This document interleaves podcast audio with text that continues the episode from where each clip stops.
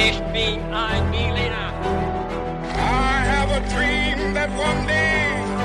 Wollen wir den totalen Krieg? Niemand hat die Absicht, eine Mauer zu errichten.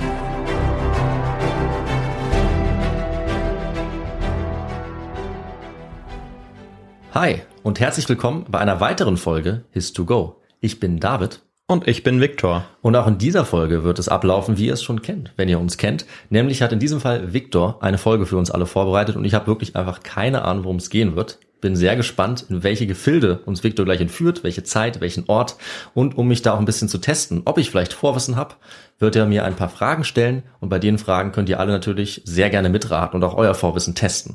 Bevor wir damit aber gleich einsteigen, Victor, habe ich noch eine ganz typische Frage bei uns. Was hast du für ein Getränk neben dir stehen für diese Folge?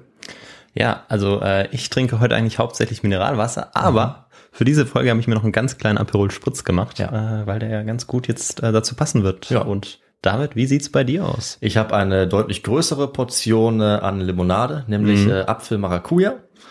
Schön entspannt, erfrischend, Sprudelwasser drin, wie ich es mag. Und äh, damit kann ich mich jetzt zurücklehnen und übergebe dir das Wort für unser Intro oder unseren Start in die Folge.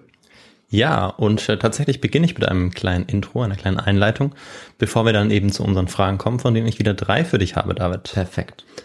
Als Vasco Núñez de Balboa im Jahr 1513 den Pazifischen Ozean von Panama aus erblickt, steht es fest.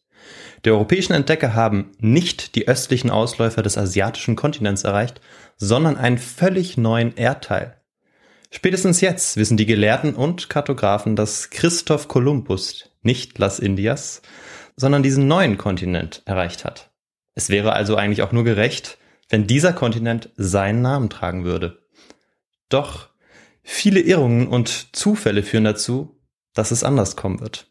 Und genau das schauen wir uns jetzt in dieser Folge an. Und bevor wir dazu kommen, jetzt aber die Fragen für dich, David. Mal schauen, wie du abschneiden wirst. Ja. Ich glaube, da sind machbare Sachen dabei, äh, aber auch ein, zwei knifflige äh, Fragen. Ich will mich nicht zu früh freuen. Schauen wir mal. Ja, die erste Frage an dich lautet, welchen Beruf übte ein gewisser Amerigo Vespucci ursprünglich aus? War er Buchhalter, Theologe oder Matrose? Ähm, weiß ich tatsächlich nicht, obwohl ich den Namen kenne und die Verbindung zu diesem Kontinent oder den zwei Kontinenten.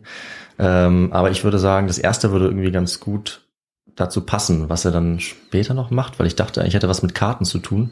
Also vielleicht so als Buchhalter, wer weiß. Mhm. Ja, warum nicht? Warum nicht? Dann die zweite Frage. Welche Kontinente waren denn bisher bekannt? Bis äh, zum Zeitpunkt etwa um äh, 1500.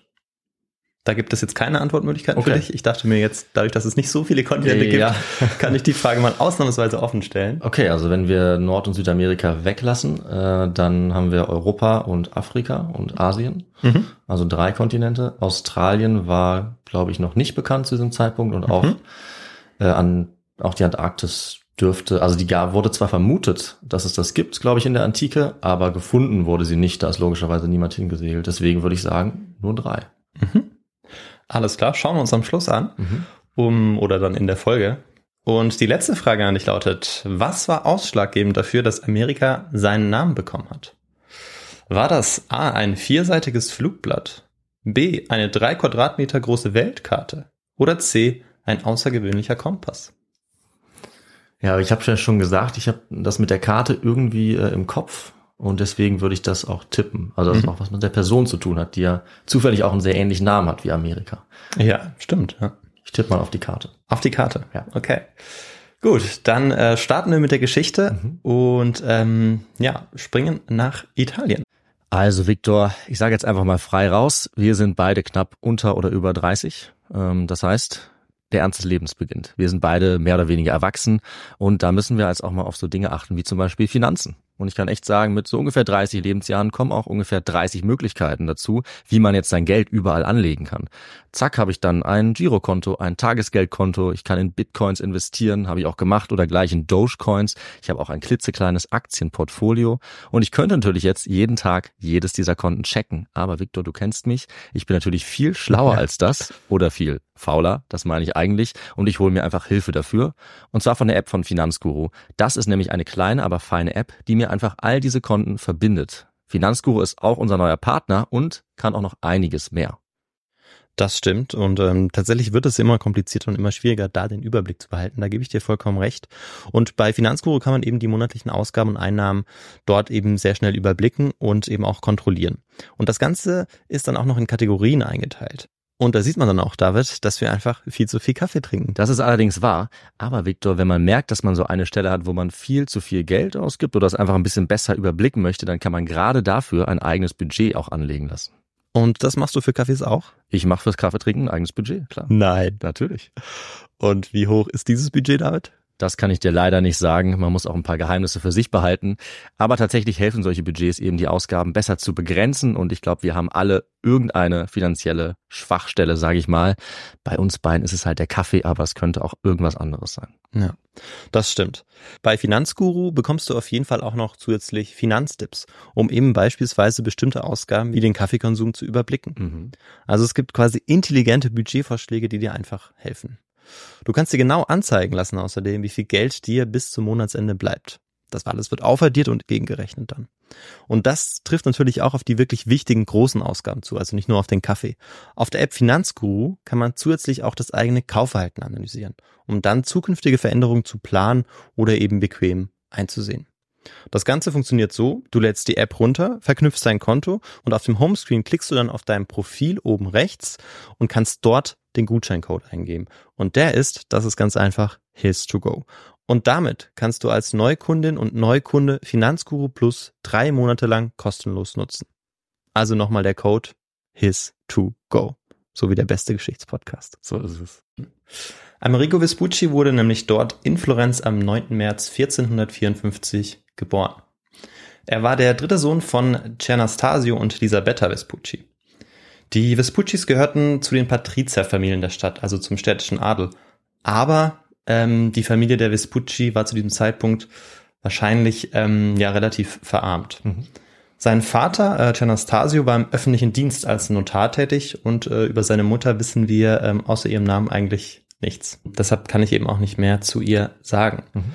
Florenz zu dieser Zeit erlebt nach äh, der überstandenen Pestepidemie, die vor allem im, im 13. Jahrhundert dann auch gewütet hat, jetzt nicht nur eine kulturelle Blütezeit, die wir ja eigentlich äh, vor allem gut kennen oder äh, mit der wir auch Florenz verbinden, sondern ist spätestens ab dem 15. Jahrhundert auch ein wichtiges Handels- und Finanzzentrum geworden. Und ähm, ja, dort wächst jetzt eben Vespucci auf und ähm, obwohl seine Familie verarmt war, war es so, dass er eben als Angehöriger des städtischen Adels eine gute Schulbildung genießen konnte, was zu dieser Zeit ähm, alles andere als normal war für ähm, ja die anderen Bevölkerungsschichten. Und ähm, David, weißt du vielleicht, wo man im Spätmittelalter und auch noch in der frühen Neuzeit denn so gebildet und erzogen wurde? Ja, meistens im Kontext der Kirche, würde ich sagen. Richtig, also in ja. kirchlichen Schulen oder auch Klösterschulen. Genau, ja. In Klöstern eben auch ähm, häufig und eben dann auch von Geistlichen, die dann Mhm. eben diese Schulbildung übernommen haben und auch die Erziehung teilweise. Und es war eben auch bei äh, Amerigo nicht anders. Er wurde jetzt in einem Kloster in San Marco unterrichtet und dort vor allem in den Sprachen Latein, Griechisch und der Literatur. Mhm. Aber man hat mir auch ein bisschen was in Mathematik und Astronomie beigebracht. Und sein Lehrer war dabei kein geringerer als sein Onkel. Inwieweit Vespucci jetzt ein fleißiger oder guter Schüler war, wissen wir nicht. Ähm, aber einige Historikerinnen und Historiker berichten, dass es jetzt keine Hinweise auf besondere Begabung oder Ambition äh, gegeben hat von Das ihm. ist bitter. Also wie bei uns beiden eigentlich. Ne? Ja, genauso wie bei uns, Das richtig. wird man bei uns später auch sagen. Also Ja. besondere Begabung gab es nicht. Aber vielleicht haben wir auch das Glück, dass äh, es wie äh, bei Vespucci auch andere gibt, die dann sagen, dass er zumindest gut mit Zahlen umgehen konnte. Wobei ich glaube, das wird man bei uns nicht sagen. zumindest bei mir nicht. Ich sehe für uns leider keine, gute, keine gute Rezeption. Aber machen wir lieber schnell weiter mit Vespucci. Ja. Und in dieser Klosterschule wird äh, Vespucci natürlich nicht alleine unterrichtet, sondern da sind noch weitere Kinder, und zwar auch aus der florentinischen Aristokratie. Einer von ihnen war ein gewisser Piero Soderini, der später der Schutzherr bzw. das Stadtoberhaupt von Florenz werden sollte.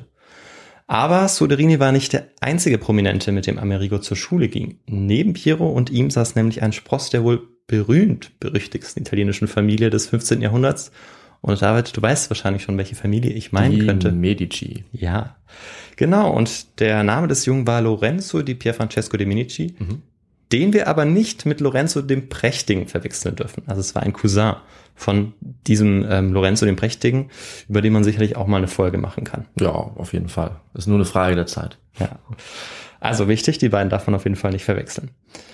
Anders als seine Brüder besucht Amerigo nach seinem Schulabschluss aber nicht die Universität. Er steigt dann 1482 als Kaufmann im Bankhaus der Medici ein und arbeitet jetzt für seinen alten Schulfreund Lorenzo. Und trotz seiner adligen Herkunft bleibt Amerigo in Florenz ja bis dahin eigentlich immer noch eher so ein kleiner Fisch. Also kaum jemand kennt ihn und das sollte sich auch durch seine Arbeit bei den Medici nicht ändern. Der Zufall will es aber dann, dass Amerigo im Jahr 1491 nach Sevilla geschickt wird. Die Medici haben nämlich dort ein Kaufhaus, eine Art Filiale, wo dringend neue Mitarbeiter für die Buchhaltung gesucht werden. Und da bot es sich natürlich an, auf Amerigo zurückzugreifen, der vermutlich eben gut mit Zahlen umgehen konnte. Ja, immerhin. Hoffentlich. Aber äh, da gibt es wirklich unterschiedliche äh, Quellen und vor allem auch Meinung der Historikerinnen und Historiker. Also ähm, ja, ganz so untalentiert wird er wahrscheinlich nicht gewesen mhm. sein. Aber er soll jetzt eben auch nicht ein äh, Leonardo da Vinci gewesen sein. Ja. ja. Und an dieser Stelle können wir auch die erste Frage auflösen. Ja. Du hattest recht. Ähm, Vespucci war zunächst ein Buchhalter. Hm, okay. Ja. Ich finde, also das war eine gute Antwortmöglichkeit, dass er auch was Kirchliches hätte sein können. Auch da macht es ja Sinn, dass er irgendwie ja mit mit Büchern arbeitet, vielleicht Karten kennenlernt und später sowas in die Richtung macht. Äh, aber als Buchhalter auch sinnvoll. Ja, er kann zeichnen, er kann schreiben, er kann rechnen vermutlich. Also äh, könnte man sich vorstellen, dass er mit der Grundlage dann äh, auch noch ja, das wirst du ja noch erzählen, andere Dinge vielleicht noch produziert. Richtig, ja. Noch nichts vorwegnehmen, David. Nein, natürlich nicht. Und ähm, ja, als Vespucci in Sevilla ankommt, stellt er fest, dass vieles anders ist als in Florenz. Ja, also es ist nicht so überraschend, es ist natürlich auch eine andere Stadt. Und vor allem das Leben rund um den Hafen ähm, findet er sehr eindrücklich, weil er auch dort sieht, wie die großen Handelsschiffe äh, mit Farbholz, Gewürzen und Seide beladen jetzt ein- und ausfahren aus diesem Hafen, der sich ja auch in Sevilla befindet. Und er sieht eben auch, wie die ja, kleinen und großen Entdecker sich jetzt auf den Weg ins Unbekannte machen. Bei seiner neuen Tätigkeit beschäftigt sich Vespucci danach hauptsächlich mit der Finanzierung und Ausrüstung dieser Expeditionsflotten. Ah, okay. Und nebenbei beginnt er auch damit, sich mit der Navigation und der dafür wichtigen Astronomie zu beschäftigen. Denn nur mit Hilfe der Sterne können die Breitengrade und damit auch die Position auf hoher See bestimmt werden. Das ähm, ist eigentlich das wichtigste Instrument oder die wichtigste ähm, Kenntnis, die man haben muss, wenn man auf hoher See unterwegs ist. Außerdem studiert er auch die alten Seekarten und liest die Abenteuer von einem der wohl bedeutendsten Abenteurer und Entdecker des Mittelalters, Marco Polo. Hm. Der Tod seines Vorgesetzten in Sevilla bereitet seine Arbeit für die Medicis dann ein jähes Ende. Im Jahr 1495 wird die Filiale in Sevilla liquidiert, also aufgelöst bzw. verkauft und Amerigo Vespucci steht mit leeren Händen da. Wie hoch das Vermögen Vespuccis zu diesem Zeitpunkt war, wissen wir nicht. Wahrscheinlich aber ist, dass er in Sevilla weiter als ähm, Kaufmann arbeitete und ähm, das eben wahrscheinlich für unterschiedliche Arbeitgeber, aber äh, nicht mehr für die Medici. Mhm. Wobei das freundschaftliche Verhältnis aber bestehen blieb. Das ist auch ganz praktisch, wenn man mit dem Medici befreundet ist. Ja, das wusste er wahrscheinlich auch. Und es war aber allgemein so, dass ähm, je länger er auch jetzt arbeitete als Buchhalter, ähm, es immer langweiliger fand. Also mhm. Belege zu prüfen, Schuldner zu mahnen und Zinsen zu berechnen, das wollte Vespucci nicht sein Leben lang machen. Und vor allem nicht bei dem, was er dann täglich auch am Hafen sah. Also was da los war, ähm, wie die Menschen, die dort ankamen, immer wieder von ihren Entdeckungen berichteten. Denn wir befinden uns ja jetzt Ende des 15. Jahrhunderts. Dann im Alter von schon fast 50 Jahren öffnet sich für Vespucci das Tor zur Welt, kann man sagen.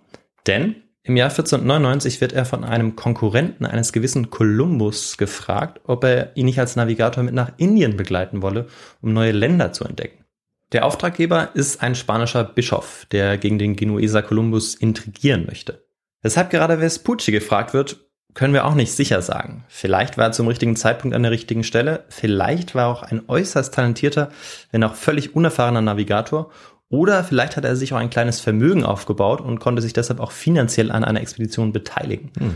Ähm, also ich habe alle drei Varianten ähm, gelesen in unterschiedlichen Darstellungen okay. von Historikerinnen und Historiker und deshalb habe ich jetzt einfach alle drei genannt und mich nicht auf eine festgelegt. Sicher ist auf jeden Fall, dass Vespucci in See stechen wird und damit auch ein Traum für ihn in Erfüllung geht. Und das im Alter von eben fast 50 Jahren. Mhm. Dass es gerade eine Konkurrenzflotte zu Christoph Kolumbus ist, ist äh, durchaus auch ein skurriler Zufall. Denn Sieben Jahre zuvor hatte Vespucci die Überfahrten von Christoph Kolumbus selbst mit vorbereitet, also ausgerüstet und finanziert. Und beide kannten sich auch. Und dieser persönliche Kontakt zum damals bereits sehr berühmten Kolumbus dürfte auch für Amerigo entscheidend gewesen sein, sich überhaupt für die Seefahrt und das Entdeckerleben dann auch zu interessieren und zu entscheiden. Ja. Amerigo Vespucci bereitet sich jetzt also auf seine erste große Reise vor und während er das macht, müssen wir jetzt erstmal klären, welche Faszination dieses Indien bei den Konquistadoren auslöste und wie der Stand der Entdeckungsfahrten um 1500 allgemein ist. Und ähm, ja, David, was brauchen wir jetzt? Dafür brauchen wir jede Menge historischen Kontext. So ist es, genau. Und ähm, um zu verstehen, welchen Einfluss, welche Magie das Meer auch auf äh, die Menschen hatte, müssen wir uns äh, so ein bisschen uns auch in diese Zeit reindenken, bevor die Menschen sich überhaupt auf ähm, ja, hochseetaugliche Schiffe begeben konnten. Denn Zehntausende, ja Hunderttausende von Jahren war das Meer eine natürliche Grenze, die die geografische Welt der Menschen auch begrenzte. Also man mhm. wusste nicht, was sich dahinter befand. Und das, obwohl bereits seit etwa 15.000 Jahren jeder Kontinent mit Ausnahme von Australien besiedelt war. Doch die Besiedlung hatte über den Landweg stattgefunden, begünstigt dadurch, dass die Kontinente in der letzten Eiszeit teilweise miteinander verbunden waren. Hm. So zumindest eine Theorie. Und deshalb und mit wenigen Ausnahmen verharrten die Menschen jetzt bis ins 14. Jahrhundert eigentlich auf ihren regionalen Meeren, könnte man sagen. Also es gab keine, ähm, keinen globalen Handel oder keinen, mhm. äh, keinen Handel, der über mehrere ja, Meere stattfand. Ähm, so hätte ich das jetzt ausgedrückt. Ich weiß nicht, ob man das noch vielleicht besser ausdrücken kann, aber ich glaube, es ist klar, was ich meine. Es gab natürlich äh, ja. den Mittelmeerraum als wichtiges äh, Gebiet, wo auch Handel getrieben wurde, und dann natürlich auch um China rum, hm. ähm, bis zur Entdeckungsfahrt eines gewissen äh, Sanghe oder Shanghe, genau. Shanghe, genau. Aber das waren eher die Ausnahmen dieser ja, Expedition. So kann man sagen. Genau. Auch wenn sie vielleicht Schiffe hatten, die zum Teil schon hochseetauglich waren. Also auch in Polynesien, die sind ja durchaus dort rumgefahren, hm. hatten, ähm, das wurde ja auch durch Studien rausgefunden, hatten sehr, sehr weit entwickelte, zum Teil hochseetaugliche Schiffe, aber sie haben damit jetzt keinen Handel getrieben, haben aber zum Beispiel auch Neuseeland besiedelt. Auch davon hatten wir es ja schon. Richtig. Auch um diese Zeit. Ja. Also sie konnten einiges, aber sie waren nicht in der Lage, globalen Handel über Hochsee, über Weltmeere zu betreiben bis jetzt. Genau, das ist ganz wichtig. Und ähm, natürlich ist es so, dass es Theorien gibt, dass eben die Phönizier auch schon in der Antike beispielsweise in Amerika waren. Hm. Und wir haben auch eine Geschichte aus ja. dem ähm, Jahr um 1000 äh, ungefähr nach unserer Zeitrechnung, wo es die Wikinger ja geschafft hm. haben, ein unbekanntes Land zu entdecken. Ja. Also es gibt diese Expedition, aber, und das ist hier nochmal ganz wichtig, es gibt eben nicht diesen ähm, ja, diesen Handel, diesen globalen Handel, der auch aktiv über mehrere Jahre ja. dann geführt wird. Weil die Möglichkeiten, das Know-how heißen noch nicht, dass äh, ja alle Völker dieser Zeit äh, sozusagen ihre Hochseehäfen errichten. Ja, richtig.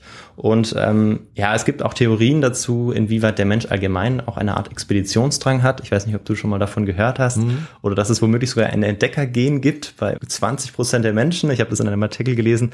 Äh, ich will das jetzt auch nicht äh, irgendwie als wahr darstellen, Sicher ist aber, dass äh, für den Beginn jetzt von diesen Expeditionen oder allgemein von Expeditionen mindestens zwei Bedingungen erfüllt sein müssen. Erstmal muss es ein Bedürfnis geben, loszuziehen. Mhm. Und es muss theoretisch überhaupt möglich sein, Erfolg dabei zu haben. Ja. In Europa sind es die Portugiesen, die als erste ein solches Bedürfnis entwickeln. Ihr kleines Land am südwestlichen Zipfel Europas begrenzt das Bevölkerungswachstum und damit schlicht auch die Wirtschaftskraft, was sie neben vielen weiteren Gründen dann auch äh, auf das Meer zieht. In Lissabon treffen sich dann deshalb auch die Experten und Experten zur Hochseeschifffahrt. Äh, man führt den Kompass aus China ein und ähm, Seekarten werden entworfen und letztendlich eben auch diese Schiffe gebaut, mit denen es möglich wird, dann eben ähm, längerfristig und sicherer auch auf der hohen See dann ähm, ja, zu segeln. Das Bedürfnis ist also jetzt da und der technische Fortschritt erlaubt auch die Umsetzung. Die zwei Bedingungen, die wir aufgestellt haben, sind also jetzt erfüllt. Man war also bereit, sich jetzt ins Unbekannte zu stürzen, ähm, wobei man dazu sagen muss, dass die Welt, die sich jetzt außerhalb beispielsweise von Europa befand, nicht ganz unbekannt war. Also Weltkarten, die Europa, Afrika und Asien als Kontinente zeigten, gab es bereits seit der Antike. Und mhm. seither war den äh, meisten Menschen auch bekannt, dass die Erde eine Kugel ist übrigens. Ja, aber ähm, wir haben hier auch noch eine Frage aufgedeckt. Mhm. Äh, wenn wir hier nochmal nachzählen, Europa, Afrika und Asien, dann sind es genau drei Kontinente, die zu diesem Zeitpunkt ja. bekannt sind, beziehungsweise von denen man weiß, dass sie Kontinente sind. Hm. Ähm, und damit hast du die richtige Antwort gegeben. Ja, habe ich richtig gezählt. Ähm, ja, es hätte natürlich sein können, dass jetzt irgendwelche überraschenden Vermutungen schon aufgestellt mhm. wurden. Wie gesagt, ich meine, es waren ja ähm, also so ein paar Theorien, die es schon in der Antike gab. Ich glaube, mhm. Aristoteles, dass es so einen Kontinent im Süden noch geben könnte, die Antarktis, ja. so auch als Gegen Gewicht irgendwie zum Norden. Aber das wusste eben noch niemand sicher. Das war irgendwie eine Theorie und Vermutung. Dass das dann wirklich zugetroffen hat, das äh, wurde auch erst später rausgefunden. Genau. Auch noch nicht zu diesem Zeitpunkt. Nee. Da äh, weiß das auch noch niemand, beziehungsweise da gibt es dann auch nur diese Vermutung. Mhm. Man ging eben davon aus, dass es jetzt äh, in jedem Fall diese drei Kontinente gab. Und ähm, sie konnten dann auf dieses bruchstückartige Wissen aufbauen. Es gab ja auch schon ähm, Weltkarten, mhm. ähm, wo auch eben schon Umrisse äh, der Kontinente ja zu, zu sehen waren, die gar nicht so schlecht aussahen für die damaligen Möglichkeiten und Verhältnisse.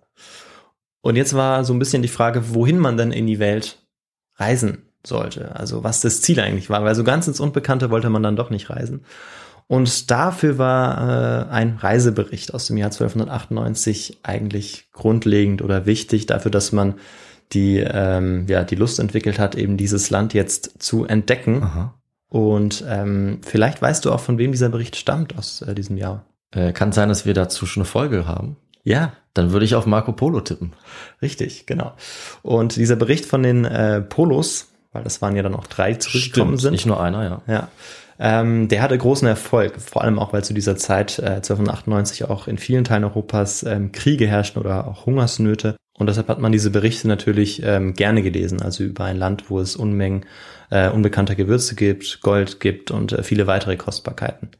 Und ähm, ja, dieses Land ist ähm, Indien. Mhm. Äh, wir haben das ja äh, vorher schon mehrfach in der Einleitung auch kurz gehört. Es ist als Las Indias auch von Kolumbus eben bezeichnet worden.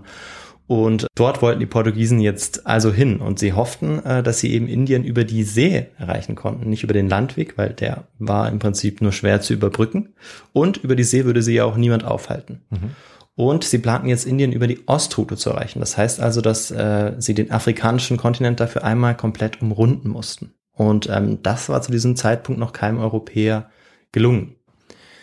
Den ersten Schritt machte Heinrich der Seefahrer, der selbst äh, aber eigentlich nie zur See gefahren ist. Er lässt Anfang des 15. Jahrhunderts jetzt eine Flotte nach der anderen entsenden, um die Westküste Afrikas zu erkunden. Denn sie müssen ja einmal um Afrika segeln. Und dann, Jahrzehnte später, schaffen sie es dann auch tatsächlich, den Südzipfel Afrikas zu umrunden. Sie sind also jetzt eigentlich fast an ihrem Ziel, aber die Seefahrer sind damals so erschöpft, die Seefahrer um Bartolomeo Diaz, dass sie wieder zurückfahren. Aber sie sind eben nicht mehr so weit weg von ihrem Traumziel Indien und ähm, sind sich sicher, dass sie jetzt bei ihrer nächsten Unternehmung eben Indien erreichen werden. Mhm.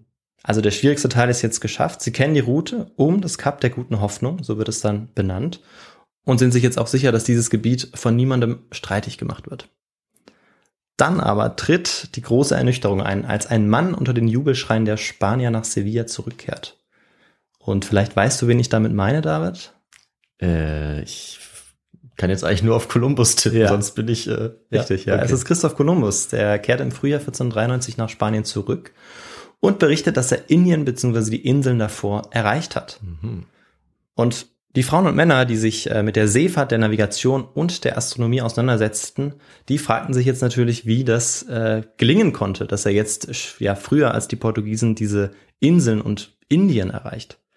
Kolumbus hatte die Westroute genommen und war damit bereits nach drei Wochen in Las Indias, wie er sagte, gelandet. Drei Wochen. Das war unglaublich für all diejenigen, die sich jetzt ähm, damit beschäftigt hatten und ähm, die Breitengrade berechnet hatten mhm. und ähm, überlegt hatten, ähm, ja, wo es denn liegen könnte und wie lange man dafür brauchen könnte, um diese Reise eben ähm, ja zu bewerkstelligen. Und sie mussten eben feststellen, dass sie sich völlig verschätzt hatten, weil sie hätten nie gedacht, dass man westwärts so schnell ist. Und bei seiner zweiten Überfahrt hat Kolumbus dann sogar Briefe an den Kahn dabei, denn sein Ziel ist es jetzt auch, den Kahn zu treffen, ähm, was er, wie wir aber äh, wissen, nur schwerlich bewerkstelligen kann. Ja. Aber Kolumbus ist bei weitem nicht der einzige Entdecker, der Ende des 15. Jahrhunderts sich auf den Weg macht. Es gibt zahlreiche ambitionierte Seefahrer, die es jetzt versuchen, eben auch neue Landmassen zu erkunden, zu entdecken. So fährt zum Beispiel 1497 ein Seefahrer von England aus quer über den Atlantik nach Westen, bis er dann auf Land trifft. Und auch er fragt sich jetzt, ob er jetzt in Indien ist oder ob es doch das sagenumwobene Finnland sein könnte, von dem die ähm, ja, Wikinger schon damals berichtet haben. 1499 jubelt man dann in Portugal, weil es jetzt tatsächlich gelingt, Las Indias Indien über die Ostroute zu erreichen. Der portugiesische König lässt daraufhin sofort eine neue Flotte ausrüsten, weil bei einer der Entdeckungsfahrten nach Indien eine Flotte vor dem Kap der Guten Hoffnung zu weit nach Westen vom Kurs abgekommen ist und dort auch wieder auf Land gestoßen ist. Mhm. Und auch da fragte man sich wieder, wozu gehört dieses Land? Welcher Teil von Asien könnte das denn sein?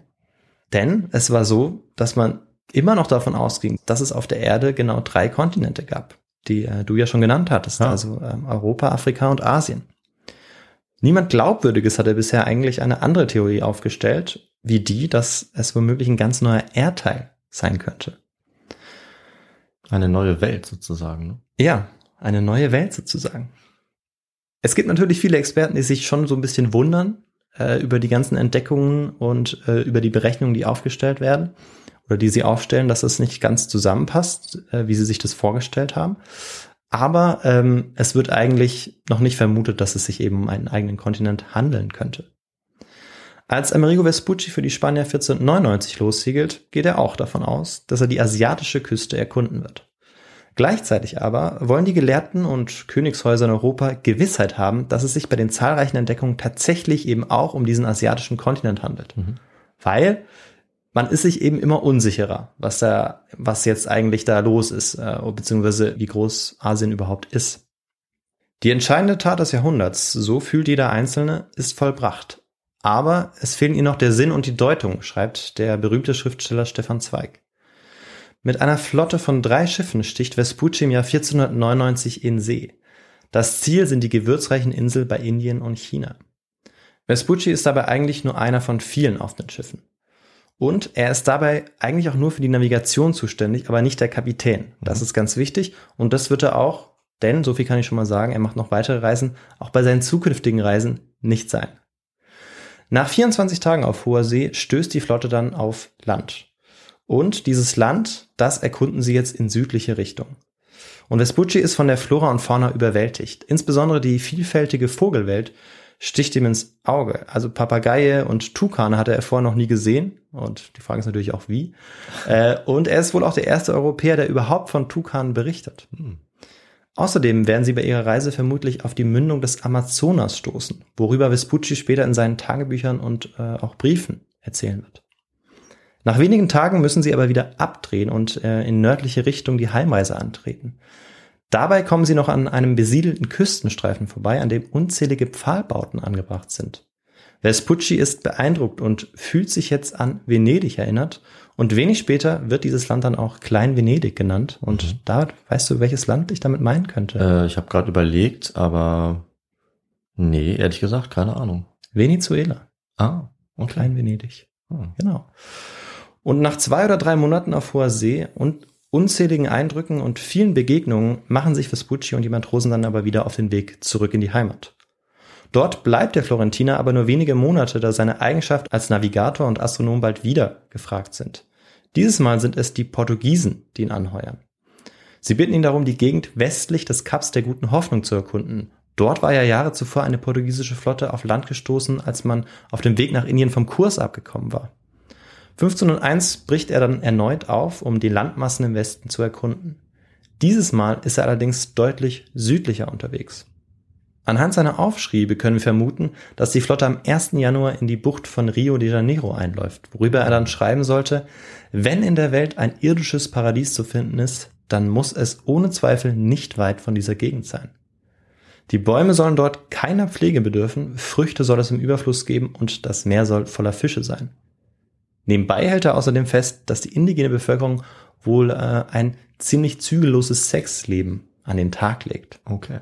Und ähm, das führte dann auch aus in seinen Briefen und Berichten, zu denen wir später noch kommen. Mhm. Nach Eigenangaben soll Vespucci insgesamt vier Reisen unternommen haben, aber nach dem allgemeinen Forschungsstand hat er wohl nur die gerade dargelegte zweite und dritte Reise tatsächlich gemacht. Oh, hat er ein bisschen geschummelt. Ja, vermutlich. Äh, Tatsächlich gibt es noch neuere Forschungen dazu, die sagen, dass es vielleicht doch sein könnte. Mhm. Äh, aber äh, ich bin da jetzt in dieser Forschungsdebatte auch nicht so drin, dass Ja. ich jetzt äh, sagen könnte, für was ich mich entscheide. Äh, aber diese zwei Reisen hat er mit großer Sicherheit unternommen. Mindestens zwei plus minus zwei ist doch gut. Er war auf jeden Fall mal auf amerikanischem Boden. Ja, so ist es. Und noch im selben Jahr, also 1502, kehrt Vespucci auf die Iberische Halbinsel zurück. Noch kennt niemand seinen Namen und er ist, wie gesagt, einer von vielen Seeleuten eigentlich. Er war ja beispielsweise auch nie äh, Kapitän einer Flotte. Kolumbus ist der Mann, den äh, die Menschen zu Hause in Portugal feiern oder beneiden. Er ist der große Entdecker. Aber Vespucci hatte dahingegen eigentlich auch überhaupt keine Ambition. Also er wollte gar nicht unbedingt so berühmt sein wie Kolumbus. Das war zumindest nicht sein, äh, sein wichtiges, so sein erstes Ziel. Er war jetzt nicht der klassische Conquistador, wie wir vielleicht schon gemerkt haben. Dann im Laufe des Jahres 1503 flattern ein paar bedruckte Blätter in die verschiedenen Städte Europas ein. Zuerst wahrscheinlich in Paris. Der Verfasser dieses in lateinischer Sprache verfassten Textes soll ein gewisser Albericus Vespucius oder Vesputius sein. Der Titel des Textes, des Traktats lautet Mundus Novus. Der Text ist in Form eines Briefs an äh, Laurentius Petrus Franciscus de Medici geschrieben. Darin geht es um die Reise in die unbekannte Welt und um Begegnungen, die dort gemacht wurden und natürlich auch die exotische Flora und Fauna. Solche brieflichen Berichte zu den Entdeckungsreisen sind damals nicht selten. Also jede gelungene Expedition wird eigentlich in Papierform schnell weiterverbreitet, vor allem seit es den Buchdruck gibt. Ja. Doch seit dem Bericht von Kolumbus über seine Ankunft an den Inseln nahe des Ganges hatte es kein Flugblatt gegeben, weil es solch einen Erfolg gehabt hatte. Also nahe des angeblichen Ganges vermutlich, oder? Richtig, ja. Ähm, das ist vielleicht nochmal wichtig, das hier an dieser Stelle hervorzuheben. Äh, ich denke, die meisten wissen es, äh, muss, man aber mal, muss man äh, mal mitdenken, sonst denkt man, wo ist er, was, wo ist er gelandet? ja. Kolumbus dachte, äh, er Ja. sei in Indien gelandet. Ähm, es hat sich aber herausgestellt, dass dem nicht so war. Ähm, dazu kommen wir dann auch noch am Ende. Aber vielleicht für alle, die bisher dachten, was ist hier eigentlich los? Wo befinden wir uns hier? Ja. Hier nochmal der Hinweis. In jedem Fall ist es so, dass man sich jetzt überall um dieses Flugblatt ja, reißt. Man will unbedingt wissen, was dieser unbekannte Entdecker zu erzählen hat. Die vier Seiten, also dieses Flugblatt, ähm, wurde ins Deutsche, ins Holländische, Französische und Italienische übersetzt und insgesamt soll es in 37 Sprachen sogar übersetzt worden sein und wurde dadurch natürlich auch in alle Himmelsrichtungen verbreitet. Die Leserinnen und Leser sind begeistert, wie ich schon gesagt habe, von diesen Erzählungen über dieses Land, in dem es alles im Überfluss zu geben scheint. Die Begeisterung für diesen Bericht ist wahrscheinlich auch deshalb so groß, weil in vielen Teilen Europas Kriege und Unruhen herrschen. In Spanien würde noch dazu die Inquisition und in Deutschland beginnen, sich die Bauern zu erheben. Und mit der Lektüre dieses Flugblatts können die Menschen für einen Moment ihre Sorgen womöglich vergessen. Aber das Merkwürdigste, ja Unglaublichste ist eigentlich nicht der Brief, sondern sein Titel. Die zwei Worte und die vier Silben Mundus Novus. Denn damit behauptet der Urheber des Briefes ja nicht weniger als ein ganz neues, ein unbekanntes Land zwischen Asien und Europa entdeckt zu haben. Also einen völlig neuen Teil der Welt. Er schreibt es auch in seinem Text, dass das Land, das er gefunden hat, getrost eine neue Welt genannt werden darf. Novum mundum appellare licet. Ich bin mir nicht sicher, ob ich es richtig ausgesprochen habe. Klingt super. Ich glaube, es handelt sich um Latein. Ja, richtig. Weil äh, dieses Flugblatt war ja auch im Original auf Latein abgedruckt. Wie aber, und das müssen wir uns jetzt noch fragen, wie aber war dieser Albericus darauf gekommen, dass es sich jetzt äh, bei seiner Entdeckung um, um eine neue Welt handeln könnte? Und wieso sind da die anderen nicht drauf gekommen? Hm.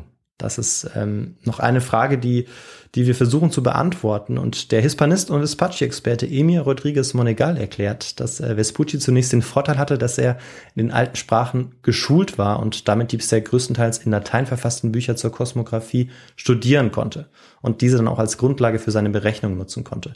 Das war bei vielen anderen Seefahrern nicht der Fall. Bei den meisten eigentlich nicht, dass sie äh, jetzt das Studium genossen haben, auch wenn äh, Vespucci jetzt vielleicht nicht der, ähm, ja, wie sagt man da, der hellste Stern am Himmel war. Vielleicht kein Universalgelehrter. genau.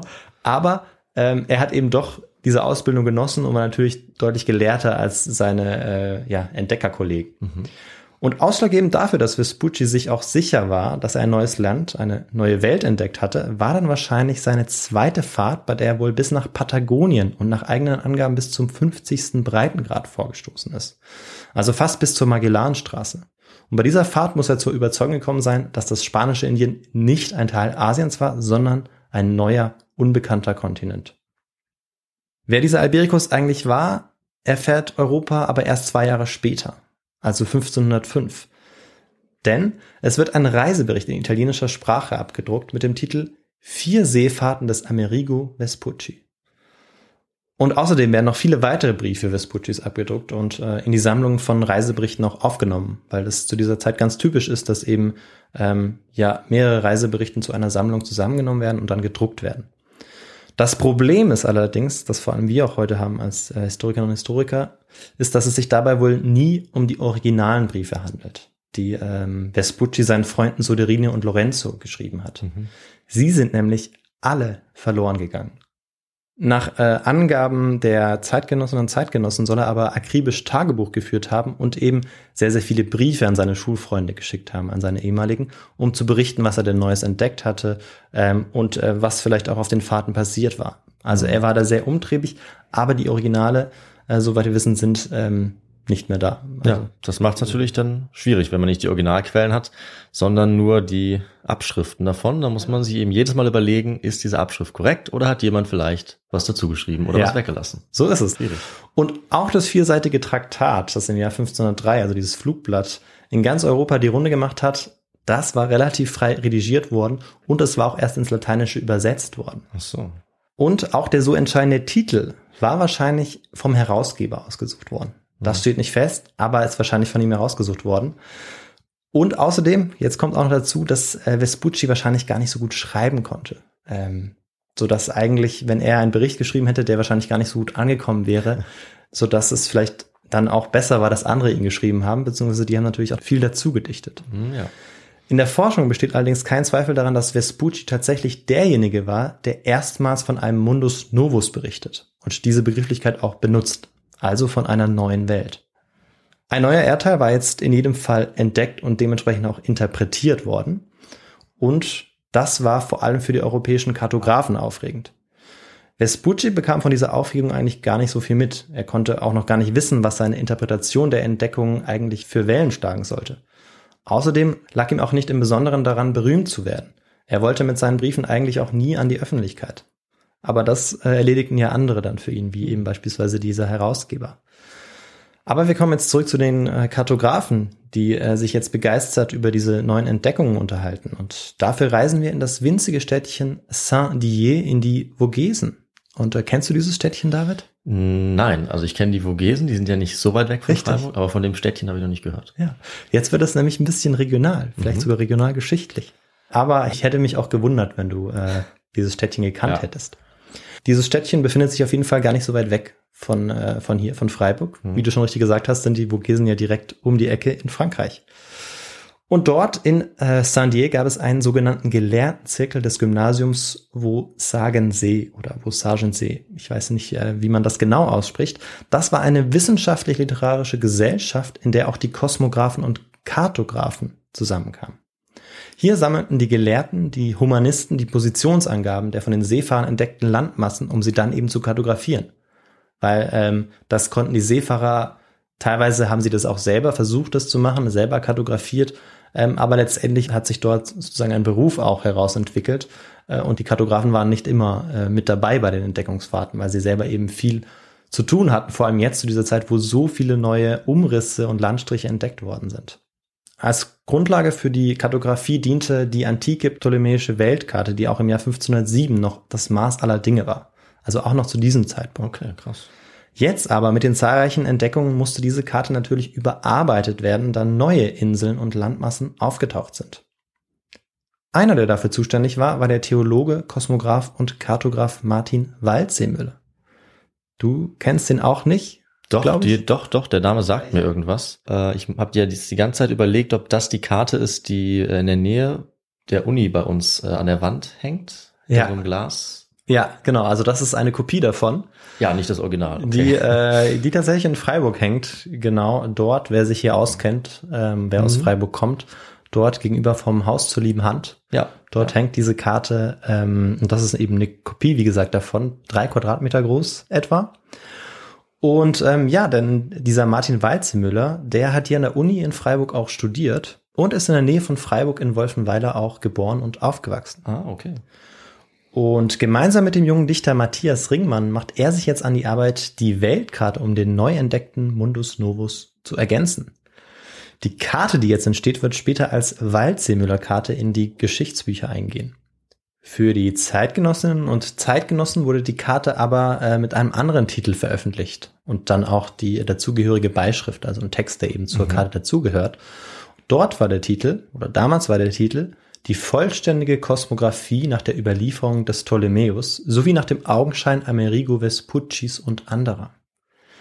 Mit diesem Titel stellen der Dichter und der Kartograph Vespucci auf eine Stufe mit dem berühmten Ptolemäus.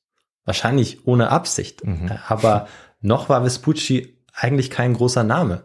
Und dadurch wird jetzt Vespucci natürlich automatisch noch bekannter. Vor allem, wenn man berücksichtigt, dass es tausend Exemplare von dieser Weltkarte gegeben haben Oh, soll. okay.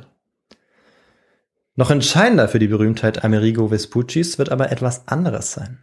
Auf Anraten Ringmanns hin benennt Walzemüller den Südteil des neu entdeckten Erdteils, nämlich Amerika. Hm. Ihre Erklärung in der Beischrift der sogenannten Cosmographiae Introductio lautet folgendermaßen. Ich sehe nicht ein, warum nicht dieser Erdteil nach dem Entdecker Amerigo, einem Mann von klugem Geist, Amerige, also das Land des Americus oder Amerika genannt werden soll.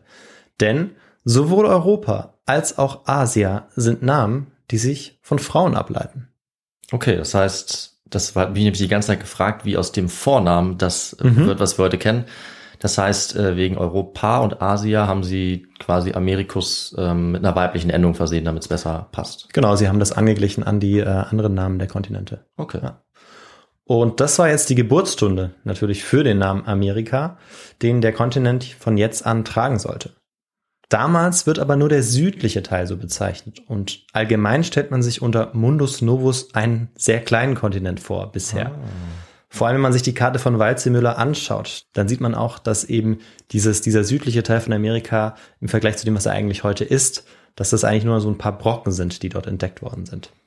Das Ausmaß der Entdeckung oder Interpretation Vespuccis war deshalb selbst den Kartografen eigentlich noch nicht bewusst und am wenigsten natürlich dem Namensgeber, also Amerigo Vespucci selbst. Und Vespucci wird sich wohl Zeit seines Lebens darüber nicht im Klaren, wie berühmt er einmal werden würde. Von den ursprünglich 1000 Exemplaren der Weltkarte ist äh, heute nur noch eins bekannt. Oh. Und es war bis äh, in das Jahr 2001 im Privatbesitz des oberschwäbischen Fürstenhauses Waldburg-Wolfegg. Wow. Ja. Wurde aber im Jahr 2001 für 10 Millionen US-Dollar an die USA verkauft und ähm, steht dort in der Forschungsbibliothek der Library of Congress. So, ich dachte, jetzt kommt, dass es in Freiburg ist, aber es ist nur die Kopie hier. Ja, ja. Oh. Die würde man, glaube ich, auch nicht so an der Uni ausstellen. Ich dachte jetzt, So wir gehen morgen davor. dahin. Ich bin ein bisschen enttäuscht. Ja, können wir ja trotzdem machen. Müssen wir wohl ein bisschen weiter weg. Ja, und diese Karte ist deshalb auch so spannend, weil sich etliche Mythen darum ranken. Zum Beispiel auch, ähm, warum es eine Haupt- und eine Nebenkarte gibt, auf der jeweils die Welt dargestellt ist, ähm, aber auf der jeweils die Kontinente völlig unterschiedlich aussehen. So ist die Landbrücke zwischen Süd- und Nordamerika, also Panama, bei der Nebenkarte einmal eingezeichnet und bei der Hauptkarte aber nicht. Da ist äh, nur eine Meerenge zu sehen zwischen Nord- und Südamerika. Und ähm, die Frage ist natürlich, wie jetzt der, der Herr Walzemüller darauf kommt, dass da tatsächlich Panama liegen könnte, weil eigentlich war das zu diesem Zeitpunkt 1507 noch gar nicht entdeckt worden. Also das ist auch ein Rätsel, ein Geheimnis, Okay. ähm, das ähm, ja viele versuchen zu lösen und das vielleicht auch ganz spannend sein kann für eine zukünftige Folge, wenn man sich so ein bisschen der Kartografie widmen möchte. Ja, aber bitte keine Aliens ins Spiel bringen. Das ist wirklich nicht nötig. Das stimmt, ja. Zwischenzeitlich äh, wurde dieser Kontinent jetzt, also Amerika können wir jetzt sagen, wurde er aber auch Terra dos Papagayos oder Isla de Santa Cruz genannt. Aber letztendlich sollte sich dann auch tatsächlich Amerika durchsetzen. Nur um noch einmal hervorzuheben, dass es jetzt nicht äh, für jeden Menschen klar war, dass da jetzt Amerika liegt. Ja, das wusste ja auch noch nicht jeder Mensch erstmal. Das hat natürlich eine Weile gedauert, bis sich das verbreitet, denke Ja. ich mal. ne? Und äh, wenn ich jetzt jeder sage, dann meine ich dann vor allem den europäischen Raum zu dieser Zeit. Und spätestens im Jahr 1538 war die Bezeichnung Amerika dann aber in Stein oder besser auf eine Karte gemeißelt. Denn der europaweit anerkannte Kartograf Mercator bezeichnet dort den gesamten Kontinent, also den Norden und den Süden, als Amerika. Ah.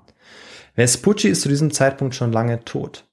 Er hatte mit über 50 noch geheiratet und arbeitete seit 1508 als königlicher Navigator und Chefpilot der spanischen Überseehandelskontrollbehörde. Oh, wow. Schöner Name. Finde ich auch, ja. Reich sollte er allerdings damit nicht mehr werden. Am 22. Februar 1512 stirbt Amerigo Vespucci in Sevilla. Und deutlich wird seine Armut oder nicht unbedingt seine Armut, aber die prekäre Lage, in, in der er sich doch auch befand, dadurch, dass seine Witwe jetzt flehentliche Gesuche einbringen musste, damit man ihr überhaupt eine notdürftige Pension zugestand. 1513, als Vasco Núñez de Balboa von Panama aus den Pazifik erblickt, ist es letztlich bewiesen. Bei dem Mundus Novus handelt es sich um einen eigenen Kontinent. Kolumbus sollte diesen Beweis nicht mehr erleben. Wahrscheinlich ist, dass er bis an sein Lebensende 1506 glaubte, dass er Los Indias, also Asien, erreicht hatte. Inzwischen weiß aber jeder, dass Kolumbus in Amerika gelandet ist. Also auch damals, ähm, ja, so um 1520, 30. Mhm. Seine Erben, vor allem sein Sohn, versuchen daraufhin den Kontinent in seinen eigentlichen Entdecker umbenennen zu lassen. Also aus ihrer Sicht eigentlich Entdeck Entdecker. Mhm. Der Familie von Kolumbus wird es allerdings nicht gelingen, ähm, dass jetzt dieser Kontinent umbenannt wird. Dafür ist der Name schon äh, viel zu etabliert. Aber es ist so, dass jetzt rauskommt, dass eben diese Briefe, die äh, überliefert sind, eigentlich nur Kopien der Schriften von Amerigo Vespucci waren. Und zeitweise, vor allem im 16. Jahrhundert, wird äh, Vespucci deshalb auch ähm, ja zum Hochstapler oder zum Betrüger oh. in den Augen der Zeitgenossinnen und Zeitgenossen, mhm. obwohl er eigentlich für seine Berühmtheit, die er sogar nie wollte, eigentlich überhaupt nichts konnte. Letztlich lässt sich sagen, dass Kolumbus Amerika als erster Europäer im 15. Jahrhundert entdeckt hat Vespucci dieser Entdeckung aber erst einen Sinn, eine Bedeutung gegeben hat. Nicht einige Inseln habe man entdeckt, sondern, wie er vor seinen Freunden immer wieder betonte, eine völlig neue Welt, einen neuen Kontinent. Wir sind jetzt äh, schon fast am Ende der Folge angelangt, aber zum Abschluss äh, werde ich nochmal Stefan Zweig zitieren, der ähm, ja ein ganz schönes Fazit gezogen hat. Es ist nicht die Biografie eines Helden und nicht die eines Betrügers, sondern nur eine Komödie des Zufalls, in die er ahnungslos verwickelt wird. Ausgelöst durch ein Flugblatt und zwei Worte. Mundus Novus. Und äh, damit bin ich am Ende der Geschichte. Das waren also die letzten zwei Worte, die du zu dieser Geschichte sagst. Richtig, Wahnsinn. ja. Dann sage ich mal vielen Dank für diese ähm, anfängliche Irrfahrt und dann äh, diese Navigation hin zu neuen Gefilden und völlig neuen Welten oder einer neuen mhm. Welt.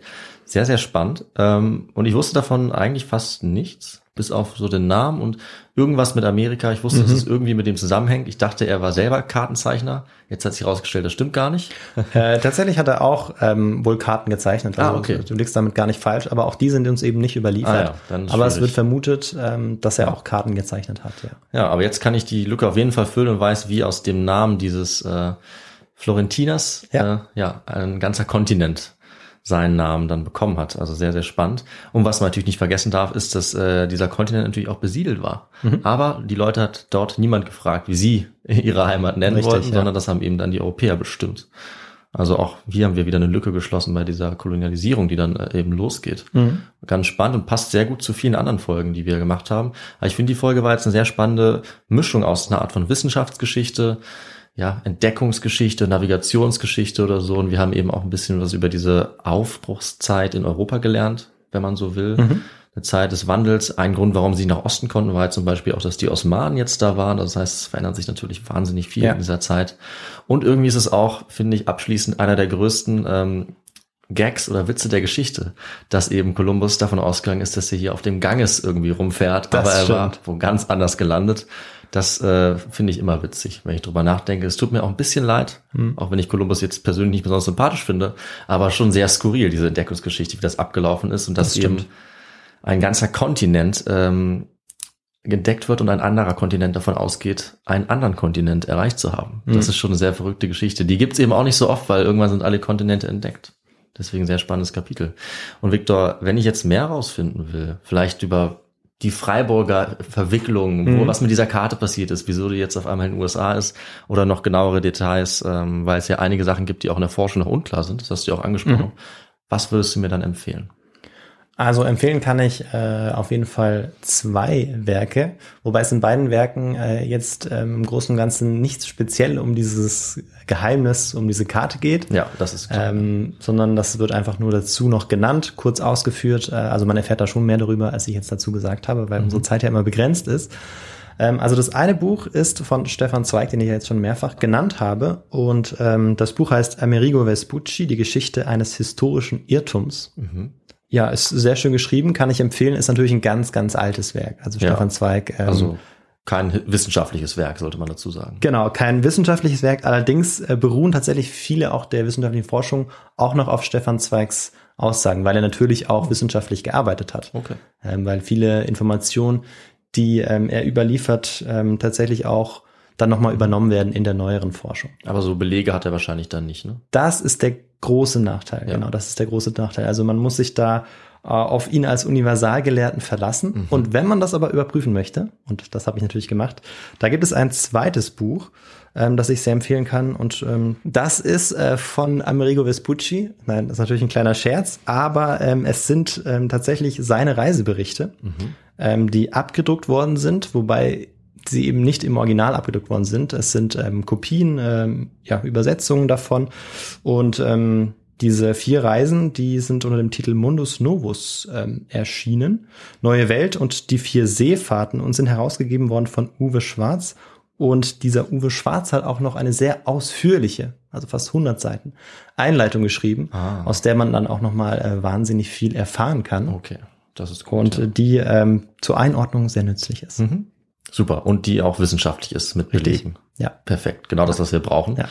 Dann weiß ich, äh, was ich mir schnappen werde. Klingt beides eigentlich sehr lesenswert. Ähm, und dann würde ich sagen, vielen Dank. Und ich übernehme jetzt einfach nochmal hier kurz das Wort, Ja, wie wir es manchmal auch machen. Ich gebe mir das Wort einfach selber. richtig, ja. Sehr schön. Und ich sage kurz etwas dazu, wie ihr uns unterstützen könnt und erreichen könnt, wenn euch diese Folge gefallen hat. Da könnt ihr uns sehr gerne schreiben an unsere Mailadresse kontakt.histogor.de mit Feedback, Kritik, Anregungen, was auch immer ihr uns mitteilen wollt. Wir freuen uns über jede Nachricht und wir antworten euch natürlich auch sehr gerne. Ihr könnt auf unserer Webseite vorbeischauen, histogor.de, da gibt es auch ein Kontaktformular und dann könnt ihr uns natürlich auch auf einige Arten unterstützen. Zum Beispiel, indem ihr unsere Social Media Präsenz erhöht, ja, indem ihr uns folgt, indem ihr uns kommentiert, unsere Sachen anschaut. Ihr könnt auf unserer Website uns auch sehr gerne spenden und uns finanziell unterstützen, damit wir den Podcast weiter ausbauen können, weiter am Laufen halten können. Das geht über eine Banküberweisung oder über PayPal. Ihr könnt euch natürlich gerne auch ein T-Shirt oder eine Tasse mit unserem Miss2Go-Logo drauf kaufen. Da haben wir einen eigenen Merchandise-Shop, auch auf unserer Website. Oder ihr bewertet uns. Auch das hilft uns auf Apple Podcasts beispielsweise oder Spotify. Das ist für uns super, wenn wir da Bewertungen bekommen und ein bisschen sichtbarer werden.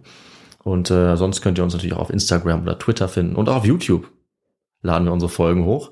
Und ähm, ja, wenn ihr das alles getan habt, dann, Victor, bleibt eigentlich nur eine Sache übrig, nämlich zehn Tage warten, bis Richtig, unsere ja. nächste Folge rauskommt.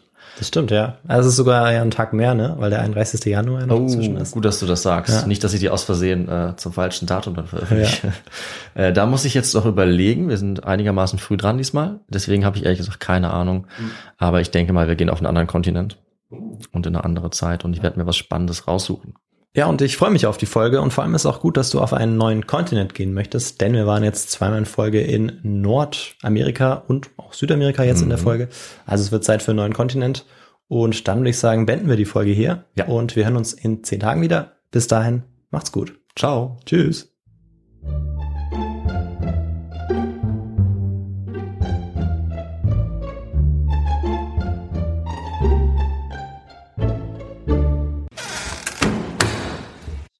Der Kosmographie Introduktio.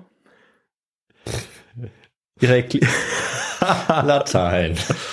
oh Mann. Ja, da hat sich wieder erwischt. Ja. Ever catch yourself eating the same flavorless dinner three days in a row? Dreaming of something better? Well, HelloFresh is your guilt-free dream come true, baby. It's me, Kiki Palmer. Let's wake up those taste buds with hot, juicy pecan-crusted chicken or garlic butter shrimp scampi. Mm. Hello Fresh. Stop dreaming of all the delicious possibilities and dig in at HelloFresh.com. Let's get this dinner party started. Ready? Okay. Give me a beach. Beach! Give me great food. Tacos. Give me adventure. Hiking. Give me a date night. Sunset cruise. Give me some smiles. Cheese. Give me more beaches. Beaches. What's that spell? San Diego. If you're happy and you know it, San Diego is the place to show it. Book your trip at san diego.org. Funded in part with the City of San Diego Tourism Marketing District Assessment Funds. Hi, I'm Daniel, founder of Pretty Litter. Did you know cats tend to hide symptoms of sickness and pain? I learned this the hard way after losing my cat, Gingy. So I created Pretty Litter, a health monitoring litter that helps detect early signs of illness by changing colors, saving you money and potentially your cat's life. Pretty Litter is veterinarian developed, and it's the easiest way to keep tabs on your fur baby's health right at home. Go to prettylitter.com and use code ACAST for 20% off your first order and a free cat toy. Terms and conditions apply. See site for details.